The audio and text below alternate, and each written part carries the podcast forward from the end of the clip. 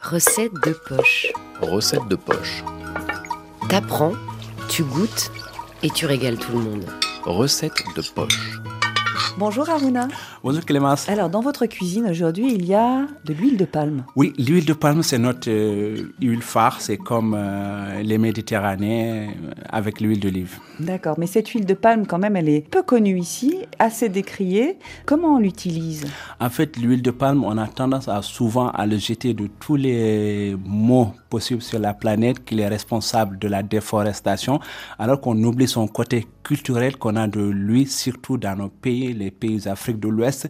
Il y a beaucoup de personnes qui subissent euh, ce regard de l'huile de palme, tandis que cette huile de palme, c'est pas une huile raffinée, c'est une huile qui est faite par les villageois euh, au fond des villages de Guinée, artisanalement, qui n'y a pas d'industrie derrière sur le plan culturel, elle est très importante. Elle a toujours été dans les marmites euh, africaines, cette huile de palme? Nous, en fait, l'huile de palme, c'est comme l'huile de sésame dans la cuisine asiatique. Dès vous enlevez l'huile de palme dans la culture euh, culinaire africaine, comme si vous enlevez l'âme de cette cuisine. On la retrouve dans le mafé, dans le soupokanya, ou même récemment, moi, j'ai essayé l'huile de palme dans les vinaigrettes. Je sais que ça marche aussi pour faire des mayonnaises. Pourquoi est-ce qu'on l'appelle l'huile rouge?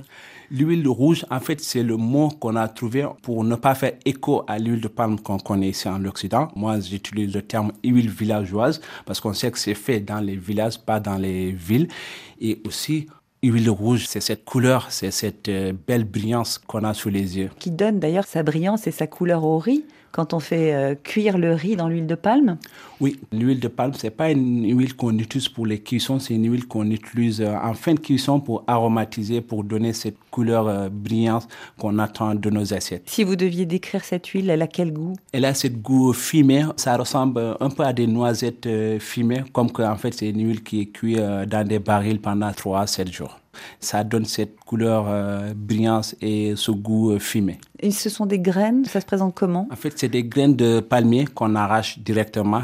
Il n'y a pas beaucoup de techniques à, le faire en ces On l'arrache sur le palmier, on met dans les barils, on met du feu pendant 3 à 7 jours. Bon, une recette peut-être, Aruna. On pourrait bien faire une bonne mayonnaise avec ça. De quoi ai-je besoin? Pour une mayonnaise pour 12 euh, personnes, parce que moi je dis 12, je sais qu'on est deux à la maison. Je peux faire une mayonnaise pour le garder pendant un mois, donc j'aurai besoin de 4 cuillères à soupe d'huile de palme, 2 jaunes d'œufs et de la moutarde épicée, un peu de cumin et de raser la qu'on veut mélanger dans nos épices. Et moi, le raser la je le mets partout dans mes recettes. Donc on mélange tout ça On commence à clarifier les œufs. J'utilise un terme qu'on utilise souvent en cuisine, c'est le séparer le jaune et le blanc. Surtout si vous avez le temps, vous gardez le blanc, on va vous donner une autre recette.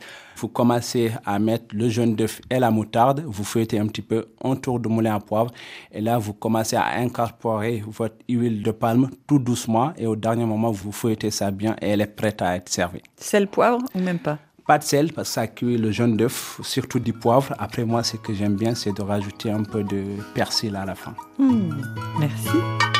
T'apprends, tu goûtes et tu régales tout le monde. Recette de poche. Recette de poche est un podcast original de recettes faciles réalisées avec des produits locaux africains. Le chef mauritanien Haroun cuisinier engagé et talentueux, partage son savoir-faire pour cette première saison. Les recettes écrites sont sur la page du podcast sur rfi.fr et pour les découvrir toutes, abonnez-vous à Recettes de poche sur votre application préférée. Si la cuisine, les cultures et les traditions préservées grâce à la cuisine vous intéressent, alors rejoignez-nous chaque semaine dans l'émission Le goût du monde sur RFI. Recettes de poche et Le goût du monde sont disponibles gratuitement sur toutes les plateformes de podcast.